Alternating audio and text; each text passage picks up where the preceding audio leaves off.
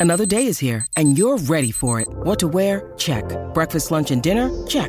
Planning for what's next and how to save for it? That's where Bank of America can help. For your financial to-dos, Bank of America has experts ready to help get you closer to your goals. Get started at one of our local financial centers or 24-7 in our mobile banking app. Find a location near you at bankofamerica.com slash talk to us. What would you like the power to do? Mobile banking requires downloading the app and is only available for select devices. Message and data rates may apply. Bank of America and a member FDIC.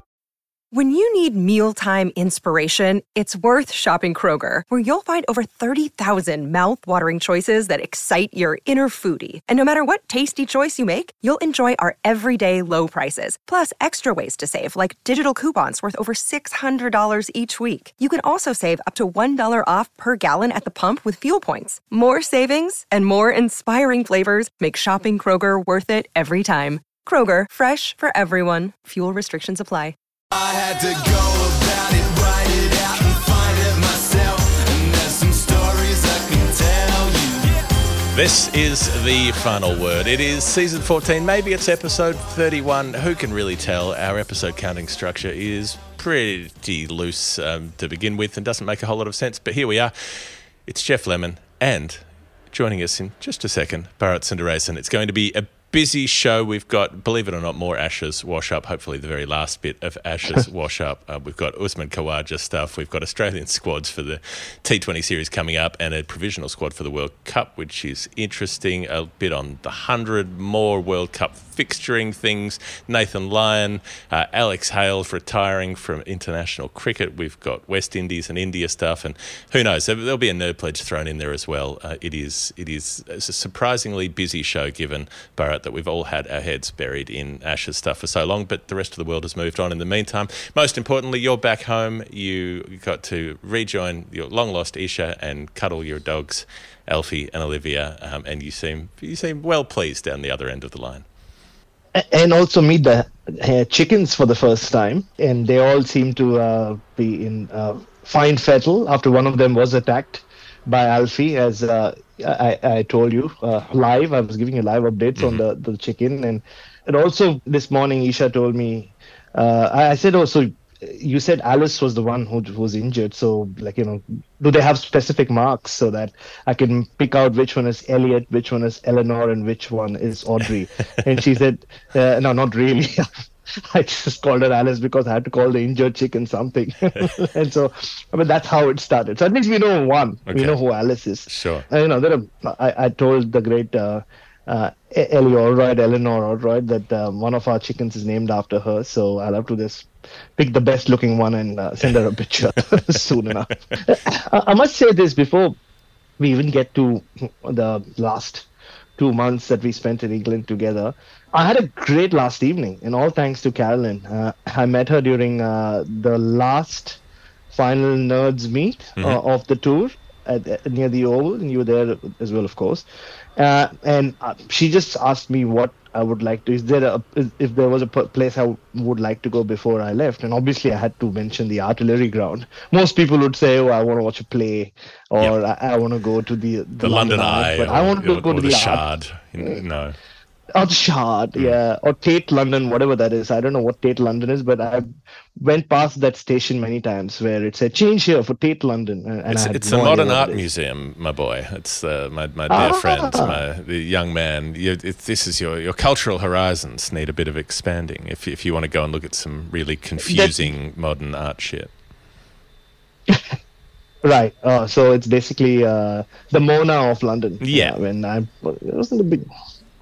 Yeah, there you go. No, but I did go to the artillery ground, and um, Carolyn was kind enough to spend uh, a couple of hours. She took me around the graveyard uh, right next to it as well, which was great. I saw uh, the the gravestone for William William Blake. But the funny thing about the artillery ground is now it's. It, it, I did, yeah. Did you And, did you uh, well, apologise great to him on behalf of um, the England cricket PA for, for bastardising Jerusalem so badly and turning it into some I sort of should have, nationalist yeah. hymn? I know, right? Like, yeah, poor William Blake would have had no idea. A, he had, had like, you know, I think his grave's been moved because initially they thought it was one place, and then somehow they found out it isn't. And uh, Carolyn was giving me a bit of history. The Blake Foundation thought around 20 people would come for the, you know, the uh, uh, whatever they call it, uh, when they opened it up uh, to the public, the, the new gravesite. But thousands of people showed up. So William Blake has a, a lot more fans than uh, what the Blake Foundation uh, thought. Uh, but but about the artillery ground, so we tried entering the place, but it's part of the military barracks or the military area. So there was this very stern officer sitting in the secu- security booth, and I thought I'll use my charm and get my way through. Not, no luck. He he kept he gave me a very stern look and said, "Sir, are you a soldier?" No, no, no. I'm seriously soldier. I've never been asked that before. And then he said, exactly. So you're not allowed. Uh, that's the second or third time I asked him. I said, I'm a cricket journalist. I've come from far. You know, cricket started here. I just want to walk around, soak it in. And he just said, Sir, I asked you again. Are you a soldier? I said, Well, yeah, but So- also, if you're a soldier but- from somewhere else, then they also wouldn't want you to be in there. So that would disqualify That you even true, more, right? Like you should. It's better No, that I'm not a soldier. That's true. Yeah, I'm an outsider. No, but then we walked. So then we did the the cemetery right next door, and when we were walking around, and this is a, a big giveaway to those of you listening to us in London. If you do want to get a great view of the artillery ground, like a clear view, uh, just walk around. There's a law University of Law or something uh, on, on the parallel road. Yep. And it's it's got automatic doors, so you can just walk in. And through the glass windows, you can see the artillery ground. It was flooded that day when Carolyn and I went, and there was a groundsman there just uh, uh, uh, inspecting some of the puddles. But just it's it's a great, it's a massive ground, and to know that it, this is where cricket st- or the first laws of the game, and how many hours did we spend the- over the last two months talking about the laws of the game? That the original laws of the game at the London Cricket Club were uh, were yeah were were written right there at the artillery ground in the, the early 1700s. So that's how I ended my tour. wow. Well, yeah, Caroline does cemetery tours, um, giving people a Hmm. run through of the history of, of uh, various of the places where people are interred across London. So um, I'm glad that you got a sort of a variation, a different spin on the cemetery tour. And your your last night, sort of, that was your last night in England, but your your last night on tour, as it were, you fired a few parting shots as well with your your scoop about Beergate, uh, about the Australian team not having drinks with the English team, which I mean, to a point, is is overblown sort of nothingness. Yeah. But there was a loading on it, particularly given the, the Brendon McCullum stuff after Lords about how we won't be sharing, sharing Mm. a drink with them, which I think was a bit unfairly made out to be him saying we hate them, Yeah. as opposed to him saying that relations are not great right at the moment. So we'll, we'll Mm. probably leave them alone and they'll leave us alone for the time being. I think it was, I thought it was more an observation of fact rather than a, a vindictive thing. But Yeah. anyway, it's still stands out because, so, and, and I remember one of the, the things that you told me about your journalistic grounding was never leave the team. You stay with the team until until hmm. everything's said and done. And we've done that before. You know, we've talked about at, at Old Trafford in 2019, and, and for instance, that, that hmm. story. Again, it wasn't a big deal sort of story, but the the Jack Leach impersonation thing, and the Australians denying that that's what they were doing when that was clearly not true, and when they were clearly bullshitting, um, because we were there and we could hear what they were saying and we were watching them, and that's it's it's a thing that I've generally done with you as well. And, and the Oval is a place where it's relatively easy to do because you can sit in the seats on the other side of the ground and see the outside areas of the rooms. You can hear what's going on there. And generally, after an oval test, the previous three Ashes tours I've done, that's that's what I've ended up doing is sitting outside and just getting a sense of the mm. ambience with the teams and how they're interacting and what the sort of socialising is like afterwards. As it happens after that test on on this tour, I was upstairs with Adam recording up team podcasts and didn't have an ear on what was going on outside, but you did. So it's it's not a it's not a complete non-story that there was no interaction between the teams no. after such a long and significant series because fundamentally it seems like the Australians got sick of waiting around. They weren't feeling very jovial. They were feeling pretty um, uh, n- not like a team that had won anything, and England were feeling celebratory, and and the the two uh, sides did not align. They certainly did not. And I remember uh, saying my goodbyes to you at least four times, like I do. Uh, I, there's always that one story I've forgotten to tell you. So after the fourth time, I, I went downstairs and I expected, like in 2019 when uh, a bunch of us hung around, but we also hung around because there were free beers. Don't forget, Sure. someone had left them behind, and it, the atmosphere around the Oval was so different. Um, Australia seemed in, in a jubilant mood, even though they lost the test, the retention of the Ashes. Uh, and uh, you'd remember we saw both Australian and English players um, hang around till I think well past midnight, uh, Yeah. singing "Sweet Caroline" at one point. Um, so as soon as I went downstairs, uh, I assumed a lot of our media colleagues would be seated outside, which the Oval does have those uh, so two spots right on either side of the main press box, um, peering into the dressing room, which is what I was trained to do, or I've trained myself to do in some ways. Uh, but instead, uh, when I went down, all of them were like running inside, and they said, "No, no, it's getting too dark here." So obviously, they had deadlines, which I know I tend to flout, or I Sure. didn't have a deadline for that night. So, so I hung around, and I honestly was looking for them to start having a drink, so that I can literally you know, kind of end the tour with on a happy note, saying Australia and England are drinking together. It's all fine. You know, it's two all. It's the perfect end. That's what I was waiting to see. Um, so I kept looking at the Australian dressing room, and I do remember at one point the English players and the support staff all went to into uh, uh, through a door uh, in their room, uh, which is which is to the left of where we were seated, and they didn't come out after the Australians left. But anyway, before that, I saw the Australians were mulling around. Uh, and then Steve Smith walked up to Pat Cummins, and he, uh, you could see that he was pointing at him and saying, "Let's go to the other side." And then a bunch of them gathered around, and then they started walking there. And then I could see Steve Smith's head bobbing up and down. He kept like leaning uh, out, looking at the England dressing room, turning around and going, "I don't know where they are. I don't know where they are." I mean, obviously, I couldn't hear what they were saying. We were on the Sure. other side of the ground. And then there was just a lot of movement, and uh, some of the other Aussies came and looked over as over there over the, to the other side as well. Uh, and at that point, I was like, okay, something's not right. Like you know, the Australians, either the English players have left for some reason, which would have been strange, uh, because it was still just what around 10 p.m. Or there is some sort of miscommunication. And then I just saw Steve Smith walk back and Pat Cummins and him have a chat, and they just like picked up their bags and they left. It was just 10:45. It was strange to see hmm. that happen. My first thought was maybe they've been informed that the English players are somewhere else or something of that sort. But then I held back on the tweet and literally 10 minutes after the Australians left, this door opened in the English camp and all the English players walked out. Now, whether it was coincidence, as we now know, I think Ollie Pope or someone has said on a podcast that they could hear the Australians knocking on the door, but Stuart Broad was in the middle of his retirement speech and they, I don't know, obviously didn't open the door at that point. So that's what I heard from the Australian camp that, hey, we knocked on their door a few times, they didn't open, so we are a little peeved, so we, we've left. And I wasn't even going to tweet that out till uh, me and my big mouth walked into the Australia out into the print area and started telling everyone about this. And then the other journalists with a bit better journalist sense than me jumped on it and said, "That's a yarn, mate. That's a yarn. We're going to write it." I'm like, "Ah, crap." now, you know, then the journalist in me was like, "I can't write it for Cricbuzz because my desk is shut." So I had to, you know, tweet it out. Um, uh, and then I, as soon as I tweeted it out, I heard from some members of the Australian team management or team that, yeah, I mean, this did happen. Like, you know, we tried getting in there. And as soon as I tweeted that out, I heard from the English camp saying, hey, this is not true. and I got a long explanation from their spokesperson.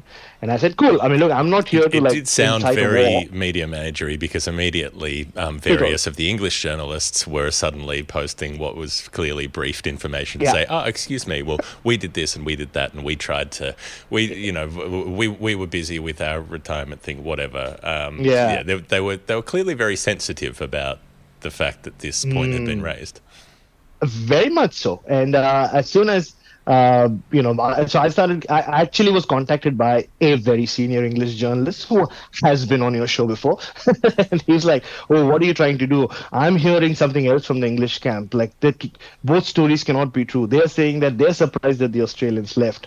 And I was like, "Look, dude, I don't know, and it's really late at night. Uh, I, I, this is what I was told. I put it out." And then I told the English spokesperson that, look, if you want me to clarify the story, I'll put your clarification out. And that's that's it. Like I'm not, you know, it doesn't matter to me. It is a story clearly, like it hasn't happened. And uh, the other Australian journalists are writing about it. So I'm just telling, letting you know. Uh, so I put that clarification out. Go to bed. And the next morning, I had to do a radio cross anyway. I get a call, uh, and, and he's like, ah, Brad, has Ben Stokes been over to have a chat with you, mate? And I'm like, ha ha ha, no, no, I'm not. And then he's like, oh, but uh, he's surely been quote tweeting you. And I said, nah, nah, he's not. He's like, nah, man, he has been quote tweeting you. I was like, really? so this is when I checked my phone, and my Twitter is blown up. And it, I, I do remember when I went to bed, it was mainly just a lot of Australian people accusing the English fans of being churlish and like Bad you know, being sore Yeah. losers. Yeah. yeah, and because Australia had woken up, England had gone to bed. Hmm. But by the time I checked my phone to see the quote tweet, I was suddenly the new South Australian villain. I'd like, I'd taken over from Alex Carey because ooh, some of the things were not kind at all. Uh, and then when once I did see the ac- actual quote or tweet from Ben Stokes, I was like, he's all he's done is clarified my story even more. A, it's 4:11 a.m. He's saying that they bumped into a nightclub, and he's never said that what I said was wrong. So, uh, in a way, he couldn't have done any. Even though a lot of people, obviously, my, the replies to my tweet were, "Ben Stokes has burnt you." You know me, I'm not going to go and reply to them. But in my head, not really. He's in fact like Yeah. raised me on his shoulders and said, "This guy is right." so, oh man, the drama, and it still continues. I'm still getting messages from some former players in Australia saying, "Like, what, what really happened? This is what we are hearing. This is what did, did you hear the same thing? Did you? I said, "Look, man, whatever I saw, I put it out there, like I always do." But yeah, not bad to like, not bad a way, not not not a bad way to end your tour when the uh, or an Ashes tour when an England captain is quote tweeting you at 4:11 from a nightclub. Should have been 420 from the nightclub. Yeah, Stokes was whatever it was. The the video of him in, in McDonald's at four o'clock in the morning. So yeah, true true to form, I suppose. But yeah, one one of those stories where I suppose it doesn't actually matter a great deal, but there's some symbolism attached to it in terms of hmm. kind of getting together off the field. And I suppose one team being the hosts, there's a bit more to that as well. Like Yeah, I, I didn't it didn't sure. really gel with me saying, oh well, we were busy doing speeches and stuff. Well, I mean, okay, Yeah. you, you're still. You're still you're still the home team. Um, there, there was there seemed Hmm. there was there was both a bit of it, it was evident how kind of bruised the Australians were with the result and all the rest of it, Hmm. and just wanting to get out of there. I think that's quite telling, and also evident that that sort of self-absorption that we've noticed about the England team um, is is something that seems to be represented there to some extent. And then we keep going. People keep going on about uh, about. We've had beer gate, then we've got Ballgate. Um, the the replacement ball thing. This it's amazing me that this story is still going. This speculation that it was one of the 2018 balls, one of the ones that used to do heaps, somehow getting into the box. Ben Horne wrote up the story, interviewed Dilip Jajodia from the Duke's ball company, um, and and the way the story was presented with the subhead and all the rest, sort of built up this idea that well, Dukes will have an investigation, basically implying that Dilip thought that this had happened, whereas in fact his quotes indicate that he thinks it didn't happen. Um, he said he said Yeah. he said I'm not saying it's uh, impossible, but it's not likely that an earlier batch of balls could have been mixed up with the current ones because they do keep them updated year by year. Citing the stats from CricViz saying that the amount of, of swing more than doubled and the amount of seam almost doubled, and so on and so on. It, it still seems, I mean, to me, it seems like a luck of the draw thing that happens in cricket. They hmm. replace the balls. Sometimes it does more, sometimes it does less. This one did more but it did it at a point in the match when you when the effect on the outcome is more obvious as opposed to if it happens in the first innings where it has happened. You know, we talked about the 2019 example at Edgbaston when hmm. Australia got one um, against England that suddenly moved a lot more and helped them take wickets in the first innings there, but that's not the end. So it's you know the the, the point of difference is is less marked, I suppose. But I don't know, like what what's your what do you make of it all? Is, is it it seems a it's, it seems kind of over the top to me that people in Australia are, are putting everything on this because you still had to chase 384. Like there, that wasn't. Yeah. There's a reason that's difficult, and the reason it's difficult is that even if you have a massive partnership, there's still a lot of runs to go, and so you can't say, "Oh, well, this cost Australia the match." That's an absurd thing to say because you have no idea what would have happened with a different ball. And you just have to look at how that day panned out. Yes, batting was obviously much more difficult than uh, it seemed to be the previous evening for Khawaja and Warner. Uh, and Chris Woakes bowled magically, right? In those conditions, Chris Woakes is the one bowler you don't want to face in England. And he gets rid of them. And Marnus gets out to a delivery that he's got out to a few times in that series from Mark Wood. But as difficult as batting was, then Steve Smith and Travis Head had, had no trouble, uh, right? Or they looked in complete control. Uh, I thought they played beautifully well. Uh, and after the break, it was Moeen Ali who sort of turned the game around. Like people have, I, I said that on social media, and um, even now people are like, yeah, but look at when Moeen Ali took those wickets. Well, Moeen Ali took those wickets when Travis Head and Steve Smith had batted out the first half an hour of uh, the last session, or what happened to be the last session after the rain break. And then he gets this like ball to drift into Travis Head and turn a long way, which had nothing to do with the ball really. That was just a classy piece of bowling, and that that's when the collapse starts. Uh, so uh, and, and Steve Smith gets out to a ball where again it didn't, it wasn't a ball that did a, lot or appreciably more than any other delivery that I had done. There were obviously hooping deliveries throughout uh, the day's play, and there's no hiding away from that fact. But the first thing Usman Khawaja told me after the uh, when I spoke to him for SEN after the game was, um, yeah, he said like I'd hit my bat harder and everything else he said in other interviews since. And the, the interesting thing I did do remember him saying is that even he felt, even when Steve Smith and Travis Head were batting together after the break, he never felt like Australia were, were on top because he just felt that there would be that one ball which would get it, get them out because it was doing quite a bit. But again, he then he said, but it happens, right? And Pat hmm. Cummins said the same thing in press conference. You can't. I don't think any of the players involved in that game, the Australians are going to put their hand up and say, "Hey, you know what? We lost because of that ball. They, they lost for because of a variety of reasons, not getting enough runs in the first innings when they could have or they should have taken a bigger lead." Um, Dropping uh, Harry you Brook know, and- when, and- when he goes on to make 85. dropping dropping Harry Brook when he was on five, yeah, exactly. And you know, and then 384 doesn't get chased on very often. I mean, it would have been a different story if they say they were chasing 200 and they were in complete command, and then they lose seven wickets to that ball. Something as extreme as that, then you can say, yeah, you can single out that delivery, but uh, you still can't. It's a test match. It, it may be in a T20 game or a shorter format game that could be the case. But yeah, it's funny how this ball gate is being drawn out, but if you have ever met Dilip Jajodia, the one thing you know is he loves talking about balls and Yeah. dukes, right? Like, uh, you just take that tube up to Waltham's Waltham's Walthamstow Stove Central, Yep. get off, find the Duke's factory, and you you're entertained for the next two three years, uh, two three hours, or feels like two three years at times. That man loves to talk about um, uh, cricket, cricket balls. Uh, and how the, it's manufactured, and that's just him, and that's his business, uh, you know. And he's made a great uh, run with uh, you know creating balls for Dukes, which get used all around English cricket, uh, and get spoken up a lot as well. So. I'm, I'm I'm not surprised that Ben Horne, being the sleuth that he is, has found Dilip Jajodia, and I'm not surprised that Dilip Jajodia said, you know what, this way I can keep the Duke's ball in in circulation for uh, a few more days than it would have. Because don't forget there are there are no more test matches left in Australia. And generally it's only during test matches that that a ball gets spoken off a lot right? And during the 100 or when England play New Zealand in the T20s or whatever Yeah. it's not going to come up uh, for discussion much. And Dilip Jajodia has played it very smartly. Um, and, and but I guess it's just the ashes. I think everybody's smarting with the fact that Australia haven't won three two or three one like a lot of people expected them to. Yeah, yeah, yeah. There is there is definitely a bit of that, it seems. And that brings us back to Usman Khawaja, who's been very outspoken on a range of things the last few weeks. Uh, the thing you mentioned about the balls seeming harder, I don't I'm not sure how particularly relevant that is, except maybe it maybe those ones swing a bit more.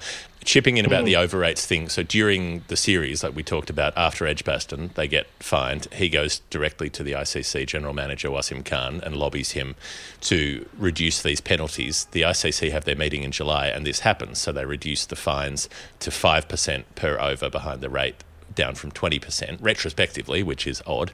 And also, they say no World Test Championship points lost if you bowl out an opponent inside 80 overs. So, you know, if, for instance, an opponent's well ahead of you on day four and they're trying to set you a target, you can drag the over rate out as much as you want now and, and keep your fast bowlers fresh and all the rest of it with no penalty as long as you get them mm. out inside 80 overs and thus gobble up a whole lot of time that you should be batting instead and give mm. yourself a better chance to, for instance, draw the match. So, I mean, mm. that's bullshit. To, to begin with, and and Khawaja makes the same argument as Ben Stokes did. Oh, the cricket's entertaining, so who cares about the over rate? Um, his his quote was, "We're trying to go as fast as we can." You, you're not. You're clearly not. We can all see that. We're, we're watching the game. That's evident. And then after the series is done, the point deductions from the uh, last four test matches, England lose 19 points, Australia lose 10 points. One test match win is 12 points, so it's a lot. Australia have basically lost a test match, and England have lost almost both of the tests that they won in terms of points. Australia apparently only behind the overrate at Old Trafford, despite some ludicrous sessions through the series. And Khawaja's still not happy and fires off again on social media saying, oh, we didn't even get the chance to bowl in the second innings at Manchester. So a couple of things to put to you. One, Australians complaining about being unlucky at Manchester seems Yeah. cute. Two, they might not have bowled a second time anyway. They were still 60 behind, so who knows. Uh, three, even if they had bowled a second time, that doesn't offset the first innings. It's not done, it doesn't work that way. If you have a fast over rate in the second innings, that doesn't affect your over rate in the first innings. To me, it's this fundamental point of principle that if you're talking about what happens at the end of the test match versus what happens at the end of each day of the test match, and fundamentally the crowd, spectators, people buy their tickets for a day, not for the match. Hmm. So if you're hmm. told you're going to get 90 overs in a day and you get 78 overs in a day, then that's the problem. It's it's the over rate at the end of the day. I don't know. This is over rates are sort of in your area, in, in your umpiring and so on. Although there's there's probably a lot less attention paid to it at park level in Adelaide. No, they, no, they are. I mean, in fact, like we have uh, many meetings and many workshops which have to do with finishing overs in time, and because you you know you don't want you know you see a lot of things that happen at the highest level kind of eke their way into the lower levels and junior junior cricket in particular, right? I mean, for two years, all I heard every young cricketer do was when they weren't batting or bowling in the middle was going, you know, run, which after a point gets to you, like you know. So uh, similarly with all rates as well, and you can see. Uh, and it doesn't happen because they're trying to because of any gamesmanship at under 14 under 16 level uh, but they, they just like slack off right? Like they and especially under 14s or the, the the younger kids. So it's our responsibility to pull them up uh, and make sure that the over rates are like you know you call the captain you have a little chat. Um, and, and you also give them it's also a lesson on responsibility to the captain right? The captain gets pulled up in that case obviously they don't get fined don't go thinking we, little Jimmy has to pay or pay back the twenty dollars he gets for like maybe Yeah. from his parents playing that game. the pocket money's taken away from it. Yeah. but um, uh, it, it, it, it is a problem, and I think uh, the whole argument of hey, but you're being entertained doesn't work. Like if say uh, if I paid for a whole day's play and you're like you said I'm supposed to get 90 overs and yes I am entertained for 70 overs I'm like yeah but what about the other 20 overs like yes hmm. I was massively entertained for those 70 overs but I want to be entertained massively for those the remaining 20 overs as hmm. well and the, you're right it can't be looked at retrospectively on day five as to hey but you know we didn't even get to day four so uh, we shouldn't be fine it's it's it's on a daily basis and and players aren't told that you have to finish 450 overs in five days. It's 90 overs a day. Hmm. That's just that's how over rate gets calculated. So it's it's a daily thing. And then um, I think it is in England. Don't they have this uh, the announcer at the start of the day? Uh, and I love his tone when he talks about it. He always says, "And overs that will not be completed after the half an hour, uh, after the extra half hour." will be lost to the game and i know you can you can see the de- depth in his voice or the emotion in his voice whenever he mentions that's the fact they just get lost in ether you don't know where they go i mean someday we'll maybe find an alternate universe where all these uh, overs which have not been bowled during a day of test Sure. cricket get are, being played played out you know it's it's it's the excess it's the uh, it's the crumbs almost. It's- They're not. They shouldn't be. They're treated like crumbs, aren't they? They're treated like um, things that you just chuck away uh, because nobody cares because everybody's entertaining. But I think it's it's becoming part of the whole player power narrative, which I think is growing in cricket, isn't it? I mean, uh, the whole people talk about franchise owners gaining power and them running the show, but you know, it comes down to the players having more choices, more opportunities, and having a bigger say on things that matter. I mean, it, it, it, in most cases, it's about things that should be spoken about. But you're right, like Usman Khawaja, and I was there at that press conference. Like he wasn't asked about it. He volunteered this information about uh, him having had this chat about uh, chap to Wasim Khan, and that led to uh, the journalist asking him for more details about it. So uh, I'm not surprised that he's jumped on. And Usman it also tells you the kind of space Usman Khawaja is in right now, right? As a person and as a cricketer, he's just having fun. He's just going to fire off on anything he thinks um, he should have a say on. And uh, clearly, uh, he's not happy with um, his, uh, his his pockets being targeted by this overrate thing. And uh, uh, but but you're right. I mean, at the end of this, yeah, we've had this great Ashes series. But uh, will these two teams make the World Test Championship final after having lost so many points? Because the one thing is India are going to play a lot of Test matches at home, and you know the overrate is not a problem for India in those conditions. Nagpur Geoff, you remember day one of Nagpur? Yep. We were done at 4:30. I still can't believe we were done at 4:30. so even like you know, when play could have been extended to five. Uh, Yep. So uh, uh, we had other issues to sort out, of course, that evening. So it didn't feel like uh, a celebration, but it, it, should have. Uh, so India will not complain too much, but it's going to be a thing with Australia. and England. Hey, just going back on the ball thing. Sorry, something just came to mind. I think one of the quotes from Dilip Jajodia is about how the the overs get now the year of the uh, of the ball gets numbered. It's like 2019 gets used in 2019, and Yep. that's where I think he's uh, put a lot of doubt on. Uh, or cast aspersions on why Dharmasena would have picked up a 2019 ball, but which also tells you uh, about Marnus Labuschagne and why he kept insisting, didn't he, during the Manchester test, why he wanted to see the ball, even though Ben Stokes wasn't happy with him. With that Duke's ball, you can say a lot by the color. If it's a dark cherry color, it does a lot more. And then the the, the, the hardness in the seam as well. So, but I, I don't think we've heard the last of uh, either uh, ball gate or overrate gate, or for that matter, I don't want to call it beer gate because who knows what. The, I did see some of the English players carry uh, bottles of spirit uh, once they did walk out after the Australians had left. So let's just call it, um, I don't know, no drinks after Ashes gate. Yeah, just extend Yeah. That's pithy. That's very that, that really sums it up neatly. All right, we'll talk white ball stuff after the break, but before we do that, let's play a little bit of Nerd Pledge. Nerd Pledge. Uh, Nerd Pledge is the game that we play on this show where people who listen to this show send us a reverse quiz, if you will. They support the program by sending in donations, contributions, uh, but they do that in amounts that are not normal amounts of currency. They're specific amounts that relate to cricket in some way, and we have to work out what the number means. This pledge comes in from David Peacock. It's a new pledge. It's a shift from a Julio pledge to a nerd pledge. So if you send in, say, a flat mm. five bucks or whatever it is, that's your Julio pledge. You're not you're not playing nerd pledge unless you tell us that that number means something. But then some people, after Julioing for a while at the back of the room, they they shift it up and become a nerd. And David Peacock's done that with seven dollars forty three. This comes in in Canadian dollars, but I don't think it's going to be a Canadian number. It has this clue, Bharat. It says a genuine champion from yesteryear who surprised all with a brilliant but unlikely performance a long way from home. And I think that this can only refer to a bowling performance that we've talked about recently on the show, but I thought that you might be able to tell me more about it, about what hmm. happened when Ray Lindwall took 7 for 43 in what was then Madras. It was Madras. And the interesting thing about this test match is that it was not played at the Chepauk, which uh, you know is one of the most iconic uh, test venues in in world cricket, but especially in Indian cricket.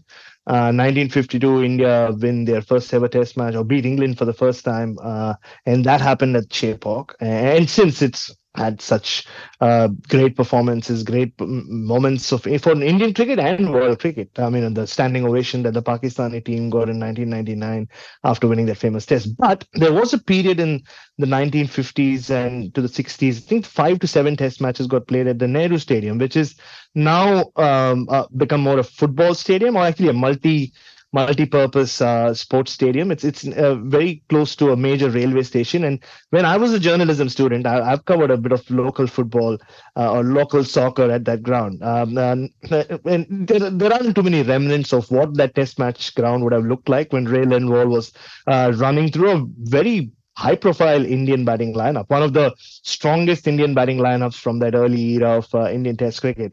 Uh, So this happens at the Nehru ground. So it, the reason why the game was played at the other stadium and not Chepauk is um, the Madras Cricket Club did not kind of own the MA Chidambaram Stadium at that point. It wasn't called MA Chidambaram, it was still Chepauk, if I'm not mistaken. Okay, so the Chepauk is the, is the Chidambaram. Uh, they're the same. It grounds. is, it is, yeah. Okay. Yeah, they are the same ground. Yeah, Chepauk is, is, is, is I think, the ground name, but M. A. Chidambaram is his former administrator, much like Wankhede. Sure. Uh, and, you know, cricket grounds in India often used to be named after They still are. Arun. Arun Jaitley. The, in Delhi, the, the Feroz Shah, Shah has become the Arun Jaitley in the last couple of years. Indeed, indeed. Now it's more about politicians like Arun Jaitley, Hmm. but yeah, Arun Jaitley was both administrator and politician. Sure. Um, Well, the a good- justification for, for naming the stadium after Modi in Gujarat is that he was the president of the Gujarat Cricket. Association, which is, um, you know, well, make of that what you will. Yeah, I mean, you one and a half months well spent for you in India. Uh, you've already understood India really well, Geoff. So this will come in handy later on in the show. Trust me, uh, on this show. That I mean, but yeah. So it, it, it got named MH Chidambaram after MH Chidambaram. So anyway, so there was a break in break in play in terms of Test matches at Chepauk because I think Chepauk was going through its first ever renovation, so it wasn't ready for quite a while. And unlike now, they used to take quite a few years to finish the renovation. So the test match gets played um, at Nehru Stadium, and uh, I I have a personal, no, not a personal anecdote, but my father was there watching it live, and he was there at, at in 1952 watching India win their first test as well because Wow. he used to stay. Um, see, he grew up in a house next door to Chepauk. Uh, so he always used to tell me, used to tell me that the, he, him, and his brothers, uh, uh, especially in the as the day wore on, the cops at the ground would walk over to their house, um, asking them for a glass of water. And the deal was, okay, we'll give you a glass of water, but then you have to allow us to watch a little bit of cricket, like from the from the side gate. And then the cops would help my father and his brothers kind of jump jump Huh. the gate uh, and, and watch cricket for like half an hour, 45 minutes before like asking them to leave uh, till the next day when they would get another glass of water. And then like uh, my grandmother uh, was smart enough. She said like, why don't you um, add a few perks? Like with with a glass of water, I'll give them some snacks as well. So 45 minutes could become one and a half hours. So that's how my father was sort of. there.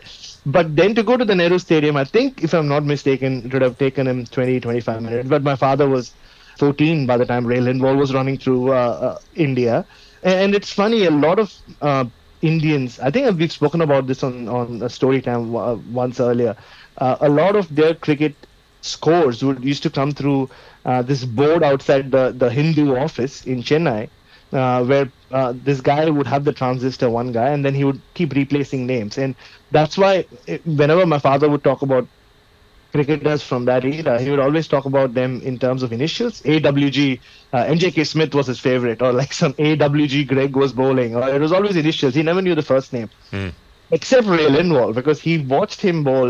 Uh, I think I don't know how many wickets of those he watched, and he would always say uh, every time I would ask him about, um, you know, the great West Indian fast bowler, "Ah, Ray Lindwall, Ray Lindwall fast bowler. He would always tell me. I remember, and he didn't use initials. He used Ray Lindwall because he saw Ray Lindwall in person. Yeah. Uh, so I don't know which part of the ground he saw him from. So uh, no, during this it, match, it was during great during the seven for 43 yeah, match. yeah, he saw he saw the seven wicket haul. Like I don't know Wow. if he watched all seven because I remember this came to mind as soon as I read the not pledge because the Ray Lindwall, Avan bowler, like you know, so that came to mind. Like that's what Avan bowler. He was a bowler. Like yeah, all these other Johnny come latelys don't matter. So, um, uh, and, and my father was always strangely more an English cricket fan.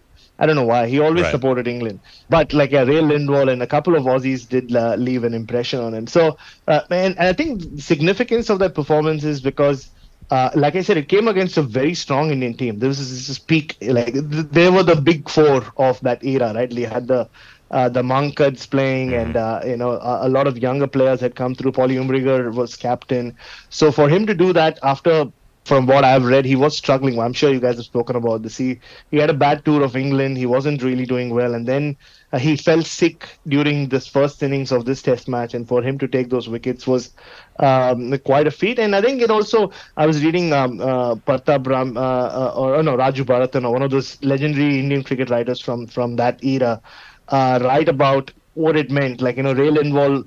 There's this famous story about him from the 1947-48 tour where he kept clean bowling Vinu Mankad and uh, Vinu Mankad walked up to him after the fourth time he clean bowled him and said at some function and said, "Hey, uh, what should I do against you? Like why? Like I keep getting out to you."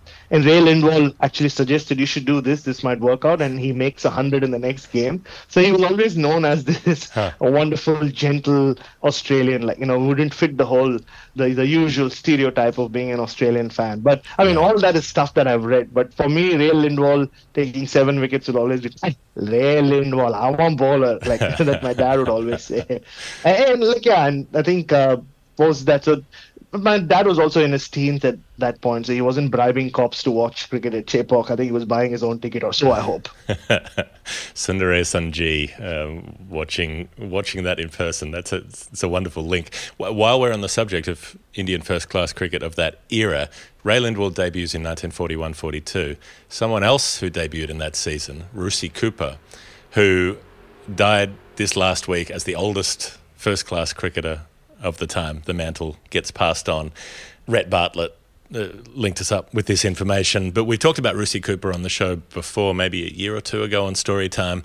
Interesting figure, someone who who played in the Pentangular tournaments towards the end, and then also got a county contract for Middlesex. Played in England up until 1951.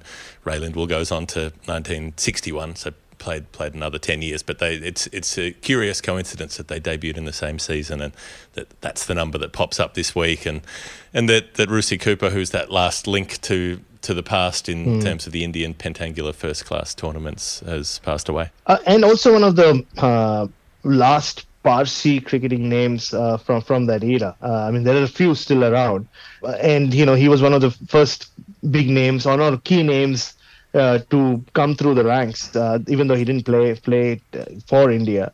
Uh, and it, it, it kind of is a reminder of the Parsi connection, uh, which has been lost with Indian cricket, because a lot of early cricketers came from that from that background. Uh, so, and I, one of the first stories I ever attempted to do as a journalist, way back in 2008, Geoff Lemon, is uh, to kind of trace back those links of Parsi cricket. And my boss Sandy Dwivedi, who you did meet uh, in Delhi during that Test match, had told me, "Wait, I'm sure um, either like a Parsi cricketer of your will will pass away." Uh, and they include the likes of uh, Nari Contractor and Farokh Engineer, uh, or uh, we'll uh, it can't last go on forever. There will be some Parsi who will play for India again, uh, and then you can do the story. 16 years on, I still haven't got a chance to do that story. Uh, I don't know. I should go find the notes from somewhere. This is back when I used to write down notes as well. Uh, but yeah, uh, so I think Rusi Cooper kind of. Uh, I've read stories. There, I mean, there were many obituaries written about him in the in the Indian papers, and how him and some of those key figures I spoke about earlier from the 1950s, the Madhav Aptes, and uh, many others who played Test cricket for India, would meet each other um, till all of them were alive uh, to just relive the golden days. And yeah, I mean, it, it is a name that uh, doesn't do the rounds enough because he didn't play at the highest level. But uh, yeah, at least uh, on his passing, people are talking about him and also talking about this long forgotten, strangely forgotten link of Parsis and Indian cricket. Like, you know, the fact that uh, we have to go back all the way to Farokh Engineer, not just for India, but even for Mumbai. I think Zubin Bharucha, who played in the 80s and early 90s, is the last Parsi to have played uh, first class cricket for Mumbai. All right, that is Nerd Pledge. That's the $7.43 for David Peacock. Drop us a line, David. Let us know if we've got your number anywhere vaguely right. Let's take a break. After that, it'll be all the white ball action. Hey, it's Kaley Cuoco for Priceline. Ready to go to your happy place for a happy price? Well, why didn't you say so? Just download the Priceline app right now and save up to 60% on hotels. So, whether it's Cousin Kevin's Kazoo concert in Kansas City, go Kevin, or Becky's Bachelorette Bash in Bermuda, you never have to miss a trip ever again. So, download the Priceline app today. Your savings are waiting. Go to your happy place for a happy price. Go to your happy price, Priceline.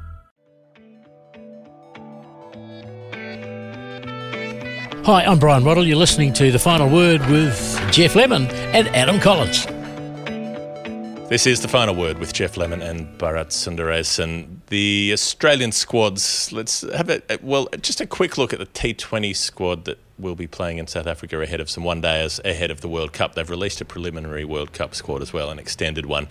With the T20 stuff, a couple of things that jumped out at me. Spencer Johnson, the fast left armour, getting a go. Travis Head's back in that side. Matthew Short is in. Mm. He's been having a good time in the 100 at the start of that mm-hmm. competition. Tim David gets another go. Wasn't convinced if that would happen after the T20 World Cup last year when he showed glimpses of what he could do, but didn't sort of have an extended opportunity to do it.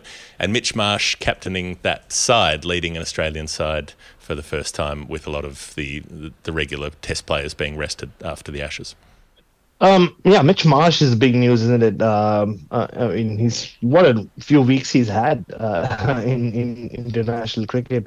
Uh, the great return, the dramatic return we saw in Leeds, uh, and by the end of that series, he was ahead of Cameron Green in the pecking order, playing ahead of him, uh, and uh, now you know being named T20 captain, and deservedly so. Like that whole 2021 period, Geoff, you'll remember when Australia were on the road during COVID, they kept losing in the Caribbean and in, in Bangladesh.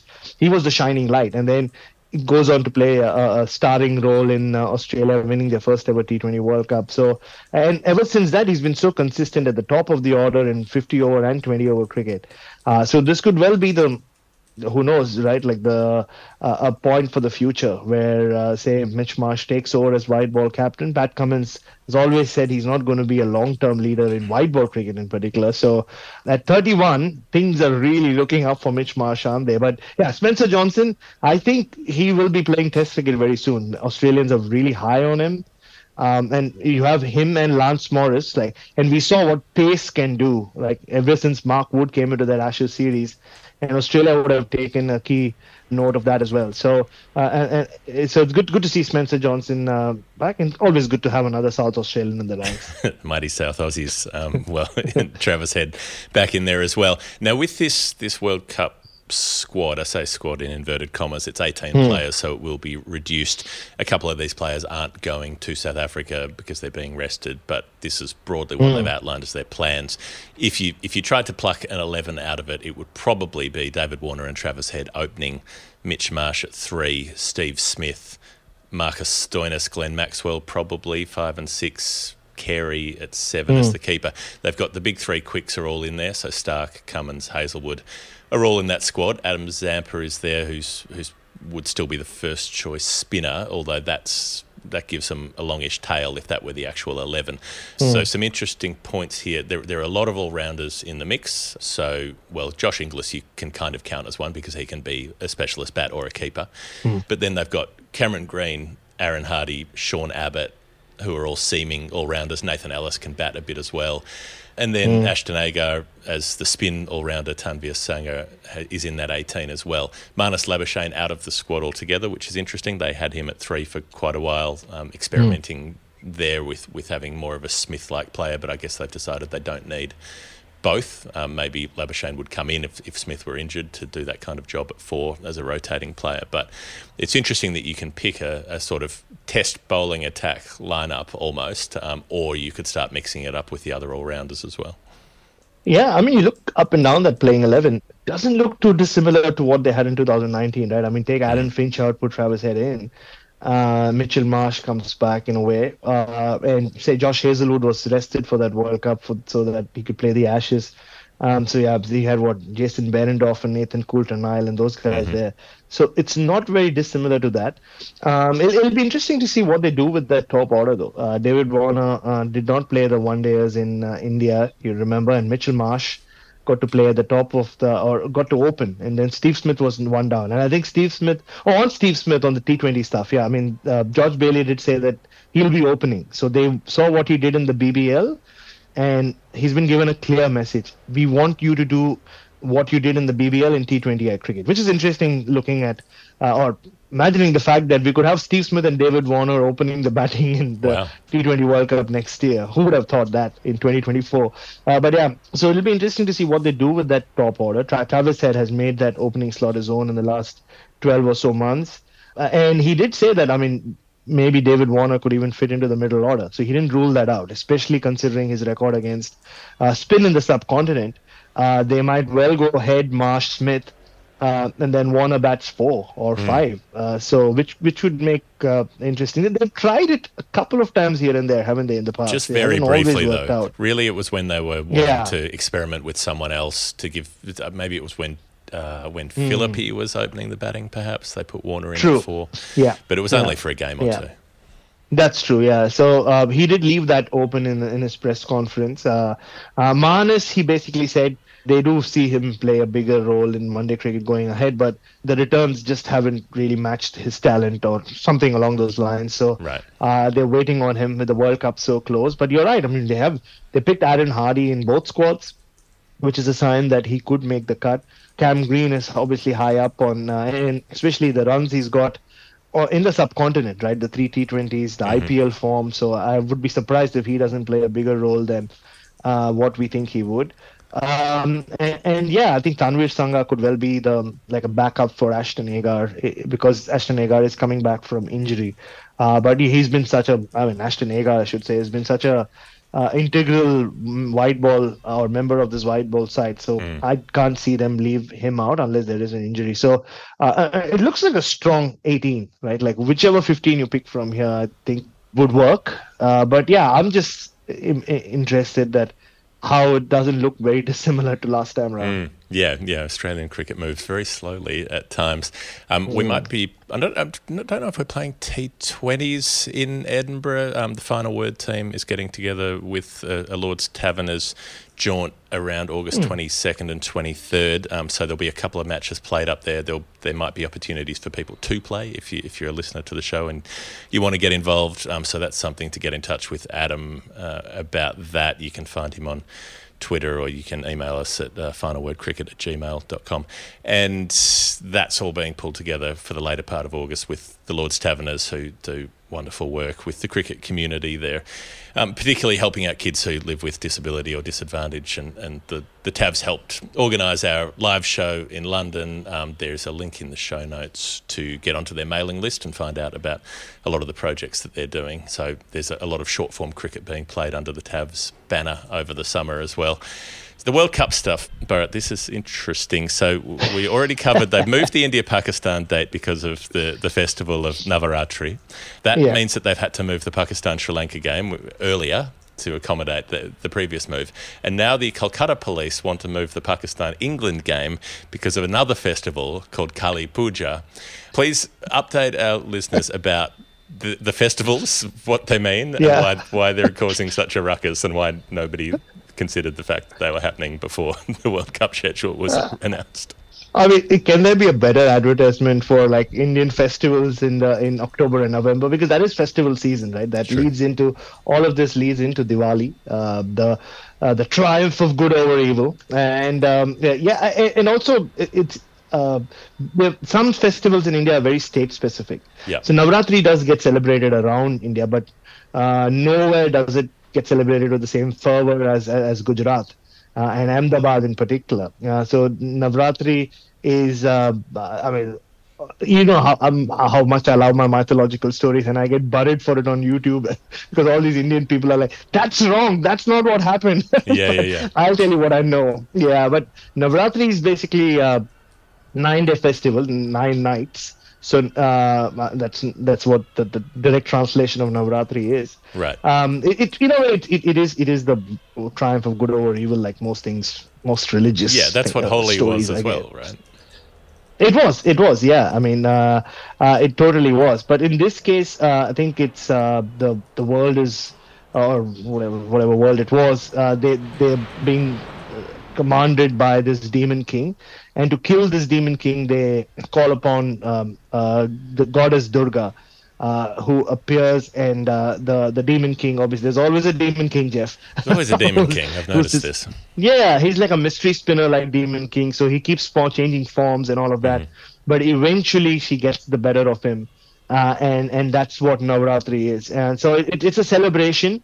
Uh, it's done differently in different states, but Right. especially in Gujarat, they they have this particular. Uh, uh, it, it's it's a it's a form of dance called dandiya, which is played with uh, sticks, um, and it's a huge thing. It's a huge social thing where millions and millions of Indian rupees get spent and earned uh, during the course of that. So uh, people from around the world, around the country, and around the world uh, land up in Gujarat. But if you can't go there, I mean that's that's the Mardi Gras.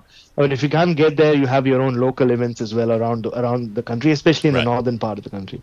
Now, Kali Puja is very specific to Bengal, where Isha and her family come from. And uh, before we hit record, I did have a little chat with her parents who are here visiting, uh, so just to get my head clear about what it is. So uh, Kali is Ma Kali is is an avatar of uh, of Ma Durga, uh, of of goddess Durga, Sure. uh, but she gets worshipped more in, in the in the state of Bengal, which is a very matriarchal society. You're always told because of Kali Ma and that is more to do with just uh, uh, it- it's it's like she comes once a year to get rid of all sin, not just in society but within you, uh, and purifies everything and, and goes away. So it, it's a smaller um, kind of celebration than than Navratri. It's not a very public thing. It happens Right. more privately, but it is it's a big deal. It's it's uh, everything shuts down in in Bengal in Calcutta during that period. So that's a little bit of um, information and knowledge of what these two festivals are. Now, why they have waited till this long to uh, uh, kind of put their hand up and realize, oh, we put the wrong matches on the wrong date uh, or in the wrong city, that I won't be able to tell you, but I, I do. I will tell you this. I have heard Adam and you talk about uh, this whole World Cup schedule mess and the ineptness of the BCCI. It, it, it's more complicated than that. Like everything in India, right? India, yeah, it's never straightforward. Like uh, because I had to explain this to someone the other day. Uh, it's not the BCCI. Uh, just this is not a power play from the BCCI saying, ah, we don't care about world cricket. We'll just let them dance to our tunes. Nor is it the fact that they're just inept. The way it works is you have to appease so many people for a cricket match to even the mighty BCCI have to keep a lot of people happy, starting with the commissioner of police, mm-hmm. because without the commissioner of police, you don't get the necessary police cover for a cricket an international event to take Sure. place. So all these things are also where like now the Kolkata cops indirectly what they're saying is hey look you know it's Kali Puja. You have this World Cup match. It's going to be a little difficult for us. So can we kind of come to an understanding so Right. I, I'm, so there I'm- might I'm- be a lot more a lot more tickets going to um, police officers in the crowd, for instance. There you go. That's exactly how it was. Look for a high profile guest. So, and it's the, the police is just one. Similarly, there are like at least there'll be 10, there'll be politicians, there'll be clubs, there'll be uh, important industrialists, everyone who plays a big role in a cricket match happening. So, uh, the BCC, I mean, the whole power play of world cricket is not just secondary or tertiary. It doesn't even matter to the BCCI right now. Mm-hmm. First, they have to please everyone, make everyone happy. And you know how India works. Like just setting Yeah. up a radio booth, you have to keep at least 25 people happy for Sure. that one radio booth to function, Yeah. for the Wi-Fi connection to come through. So that's what the BCCI are. That's the battle that they're fighting right now, which they have to all the time. Now mm-hmm. your question could be, why didn't they start earlier? Well, that doesn't how India works. So they just waited till the last minute. But it'll be sorted. Like you know, once we get there, everything will be you know prim and proper. Everything will be sorted. The cops will be happy. Isha's parents will celebrate Kali Puja just the way they do every year. Um, our Gujarati friends will play their dandiya on Navratri and like you know still get to watch India Pakistan. Everything will be sorted. India, yeah. But right now it's just a, it feels like a mess, but it really is not. Okay, unless unless you actually want to attend the game, because there are still no tickets on sale, and it's now less than two months before the first match will be played. So Yeah. good luck if you're a spectator. Ah, the people will come. People will come. The, I mean that's the thing. Like so, the grounds will be full no matter what. that's the that's the beauty. I mean, that's why they don't have to. I mean, there's always this talk of like, uh, man, I I have been a fan. I've sat in those dreadful stadiums uh, without uh, access to toilets and no access to water for 15 years, 20 years of my life. But the thing is that people still come, right? Like, uh, so at some point, if ever the, I mean, I don't know, it'll ever happen, but if um, en masse Indian cricket fans boycott cricket stadiums, um, the facilities will not improve. Unfortunately, that's just how the country works.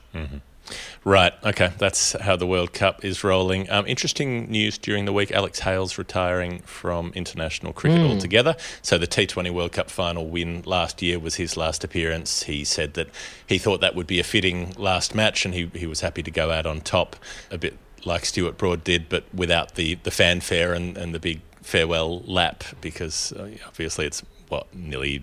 Uh, Eight months, nine months later, Yeah. more than that actually. It's we're we're into August now. Um, since Hales played his Yeah. last match for England, um, Adam brought him up in the interview with uh, Matt Roller and Tim Wigmore about their their book about England white ball cricket um, that was released a couple of days ago. If you haven't caught up with that, about the phone call with Rob Key that got Hales that final shot once Eoin Morgan was out of the picture. It must be said, and up in the commentary box there's sort of the test cricket element to this where he's you know he said he was proud of his mm. career but if he had his time again he wouldn't have bothered trying to play test cricket or red ball cricket. But he he did play what 11 tests I think and and was was close at one point in 2016 batting with hmm. Alastair Cook to, to figuring out how to do it.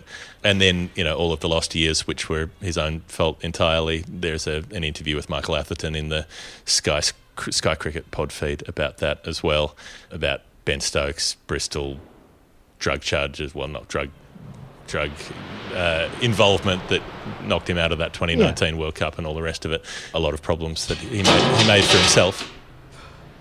Just getting a bit of um, a bit of an interesting sonic backing here that you might be picking up. Uh, I'm in the Italian city Yeah. of, of Genova at the moment, and there's a fair bit going on outside the window.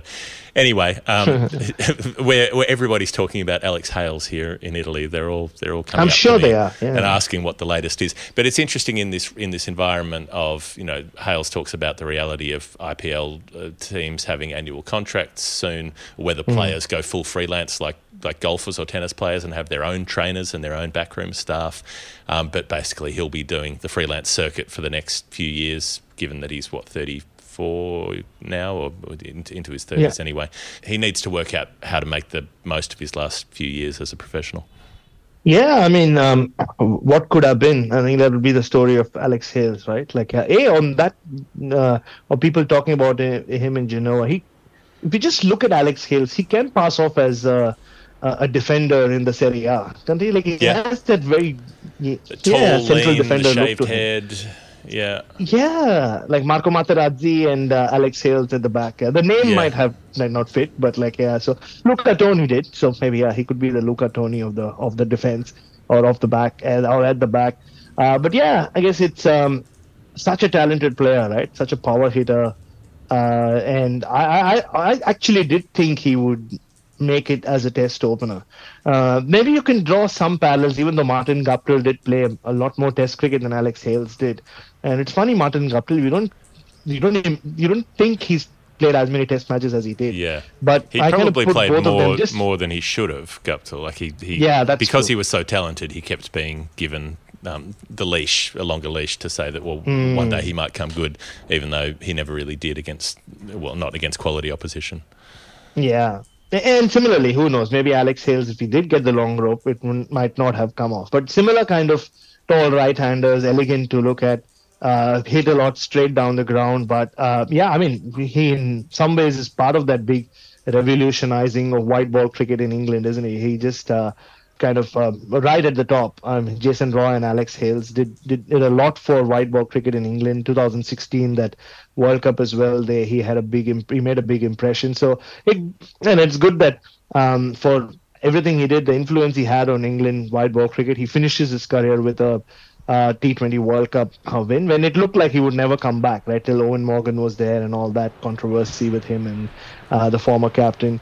Uh, but yeah, it never really clicked in the IPL though. Uh, he's uh, like Martin Guptill again. Like some for some reason he would come in, uh, if not at the start, he would be an injury replacement, but he's never really had a great IPL, which is, kind of makes it interesting as to him talking about the annual contract. But now again, he doesn't have to be in the IPL. He can play. He can be contracted by an IPL franchise, but play in South Africa, UAE, Canada, Genoa, USA. wherever. it's just a matter of time. USA, Yeah. you know, Brazil, mm, Venezuela, whichever whichever country you want to go to. Once they fire up the Genovese League, he'll be he'll be s- first through the door. All right, well let's take one more break. We'll come back for a little bit of what's happening in the Caribbean, Royal London Cup, um, whatever else we think of on the way. Hi, I'm Matt Renshaw, and you're listening to the Final Word podcast. It's the final word. Geoff Lemon, Bharat Sundaresan, West Indies, India. They've been playing. So we spoke about their first ODI when I did the show with Adam last week. We didn't touch on the fact that Virat Kohli was bumped down the order because in a small run chase they wanted to give the middle order players a chance to bat. So eh, they were five down, which means he was due to come in at seven had another wicket fallen, which hadn't happened since well, his first year of cricket, I think. I mean, r- Mhm. r- Yeah, maybe it was on debut. Rohit Sharma mentioned there was there was a game when it might have been on debut when Kohli was listed at seven. Then he gets rested from the next two games, so doesn't bat in the first. This is after making a Test hundred in in the last Test. Skips the T20s as well. So the third ODI sees India make three fifty one. Ishan Kishan and Shubman Gill with a big opening partnership. Both made big half centuries. Sanju Samson, 51, who might be a, a smoky for a, the wicketkeeper spot if mm. Ishan doesn't nail it. Hardik Pandya captaining this side, 70 from 52 balls. That feels significant in a way as well. That you know they they definitely know who the next white ball leader is. You're talking about Mitch Marsh maybe taking that job for Australia. It's definitely Hardik Pandya, but he just Oh, yeah. can't get past Rohit Sharma at this point. Is do you think it's just getting to the end of the World Cup and then Rohit makes way? I think so. Uh, I uh, it just the way it's tending, right? Like uh, uh, where Hardik Pandya is in terms of stature in Indian cricket. You can see the the contract he's been given, the fact that he's taken his team to two IPL finals, and uh, they've started going to him a lot. Um because uh, like if, if India Indian cricket isn't sure about who's captain or who's the next in line, uh, they will toss it around. Like I remember back in the day when it was tossed around between Gambhir and Suresh Raina when uh, you weren't sure who after Dhoni, uh, and then Kohli just takes over and never gives it back. So, but it looks very very clear that it is Hardik Pandya, just the way uh, they keep going back to him, and it could well be right after the. Like, I mean, what's the point of Rohit Sharma being captain uh, after this World Cup, right? I mean, he'll be in his late 30s by the time the next one comes around. It's still Indian cricket. You never know. They might still like want to give him a sort of some sort of send send off, unless of course they win. And Rohit is smart. If they win, he will go away, unlike other former greats of Indian cricket. uh, that's it. That I'm gonna get buried for it. And Like, yeah, they'll burn me again in India, uh, get me shot for being a traitor for having said that. But yeah, I think um, uh, Hardik Pandya is, is the way forward. I really thought, you know, before Rohit Sharma really came to the fore in the last couple of years as captain.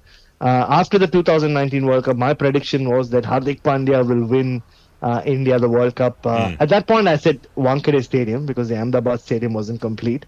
Yeah. Uh, but I got both of those things wrong. So Rohit Sharma will be captain, and they will be playing the final in Ahmedabad. So um, no, that's the that that seems pretty pretty uh, very clear now that he'll be one day and T20 captain going forward. So right, and then Mukesh Kumar three for thirty. He's an interesting story. One of these, you know, late twenties players who's who's got his opportunity, and they've been looking at that kind of next tier of bowlers to push through who might push for a spot in. So Shardul Thakur took a stack of wickets.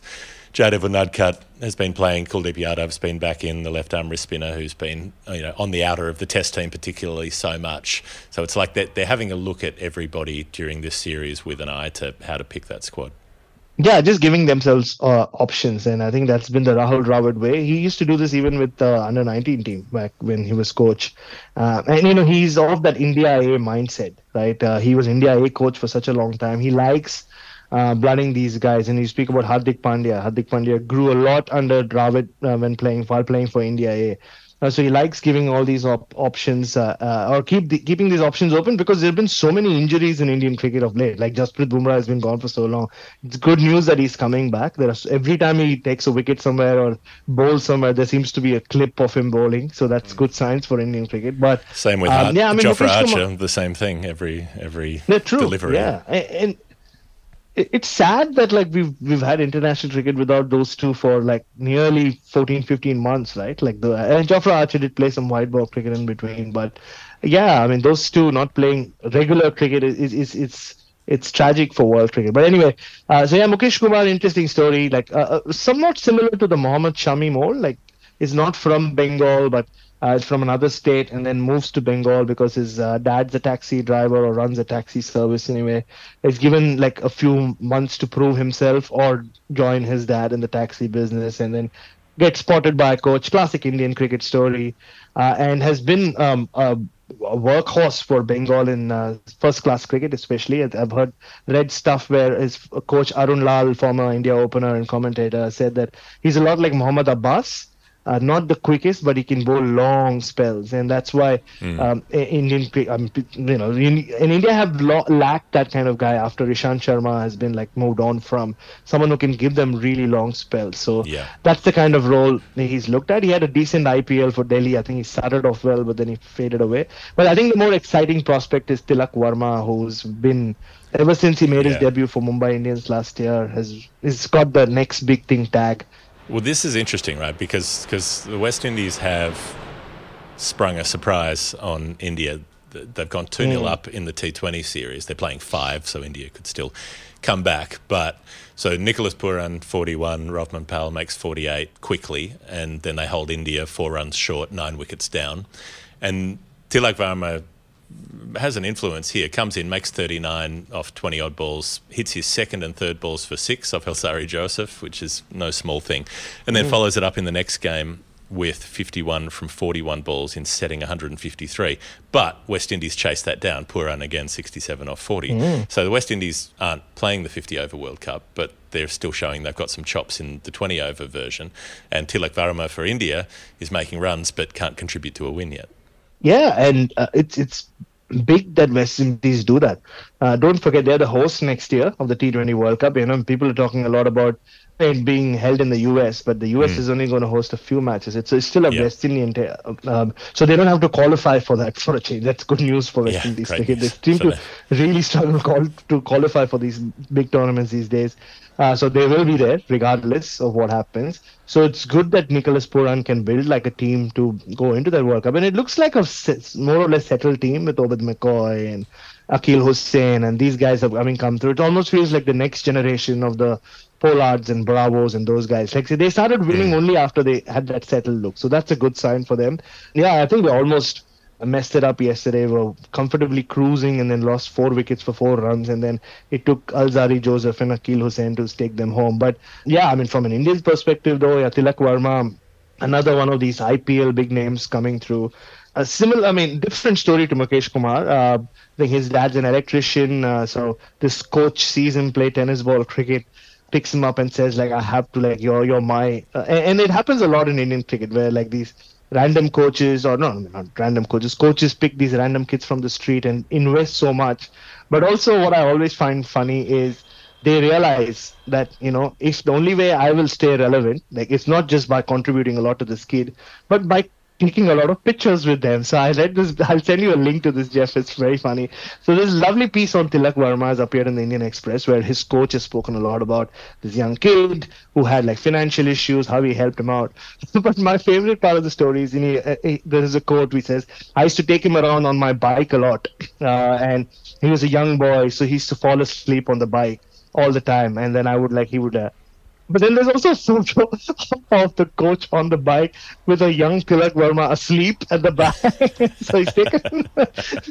I mean, think about this guy's foresight, right? Like he's taken this picture at least seven, eight years ago while riding his two wheeler. He's taken a selfie of this kid, in which is in India is legal, by the way. It's not illegal. Uh, but and he's held on to that picture all this while, and it's worked out. Uh-huh. there is a coat and this beautiful picture of young Tilak Varma like falling asleep at the back. But yeah, I mean, he's touted to be play all formats for India. So just another one of those. Uh, Hmm. The conveyor belt never stops in Indian cricket. Yeah, yeah. The hype machine never stops either. I'm not sure it helps some of these is true. players the way that they're talked up and and then disappear. You know, hello Prithvi Shaw if you're listening. So okay, so that's that's where the West Indies series is at. Um, three to go there. The Royal London Cup is happening as well in England with the non-hundred players playing the the domestic 50 over tournament. The the games are coming thick and fast, so there's no point trying to go through the matches. Um, notable that James Rew just made hundred, another hundred in this summer. So. In the first class stuff this season, 1,034 runs at 64 with 500s and only 250s, so he's converting more often than not. And then he's just made his first list A 100, the young keeper. So this is, you know, he, he's the, the the hype machine there will just keep building up. There's this weird mm-hmm. situation with Royal London where the, so the group stage is finished within a fortnight from recording this. It's all crammed in there. Then they have a week in which they stage some quarterfinals and semi-finals, and then a gap from August 29th to September 16th, so 18 days before they play the final. So yeah, you, you might want a warm-up match in there or something like that. um, but but it's and, it- and it's this weird situation that in in a year when England's World Cup defence starts in under two months. They've got all of their best players playing 100 ball cricket instead of playing 300 ball cricket. And, and it's basically the, the, the feeder teams and the players who couldn't get picked up in the shiny stuff who are playing the 50 over comp. Cheteshwar Pujara made a hundred on that note yesterday in the competition, didn't he? Like so, uh, yeah. Qualify for England. English cricket. Yeah, he might. He might. You never know. Uh, so it's just priorities, right? Like where we. I mean, nobody's surprised anymore that uh, where the hundred stands for English cricket, and just the way, even on social media, the rounds that the hundred makes. To the extent, uh, even when I met um, some of our English colleagues on my penultimate no on my, on my last night in england they had uh, one of ben jones had his uh, fellow final word family member had his iPad in there and they were watching the hundred. It was pretty much for the first time I watched the game of the hundred. It's it's it's the, the numbers are tough to follow, but uh, that doesn't matter. That's the thing that counts right now. But James Rew, I can't wait to see him. I know it, the hype machine is already doing the rounds, but every time I go on social media and there's anything to do with England cricket, his name seems to be doing the rounds. Like so. Uh, who knows? I even read somewhere that he might get pick, picked for the Test series in India. Like that'll be quite something, like Haseeb Hameed last time or in 2016. But uh, who knows? It's bizarre. Like you know, for years England were criticized when they were not doing well in 50 over cricket. That why are you playing a 40 over competition to prepare for a 50 over competition? What are they doing now? They're playing a 100 ball competition to prepare for a 50 over cricket. I suppose they've they've got their most of their one day team pretty well locked in. Um, and they will they will just go with the tried and true method. Although interesting that Stokes hasn't been tempted out of retirement. Um, he's been very firm on the fact that he won't parachute into the World Cup. But that, I believe, takes us to the end of our show for this week. Bharat Sundaresan, thank you so much for joining us again. Anytime, can't wait. I'll go back to naming the chickens, I guess. Remembering which one's which, I suppose, and making sure that Elfie is well restrained behind an even bigger and stronger fence. It's an enormous dog. If you haven't seen him, check check Bharat's social feeds, and you'll see he's basically Falcor from the Neverending Story, but um, a bit hungrier. This this is it. This has been the final word. Geoff Lemon, Barrett and Thanks for listening to the show. If you want to get involved, uh, Nerd Pledge, you can send us one at patreon.com slash the final word get involved with the Lord's Taverners if you want to look them up in the show notes as well. We'll be back with more during the week. I can't even remember what's coming up next. There might be an archive episode. There should be a story time on the weekend. Plenty more coming in the Final Word feed through August and September before we throw ourselves into the roaring maw of the World Cup through October and November. Uh, well, can't wait. We'll see you soon. I had to go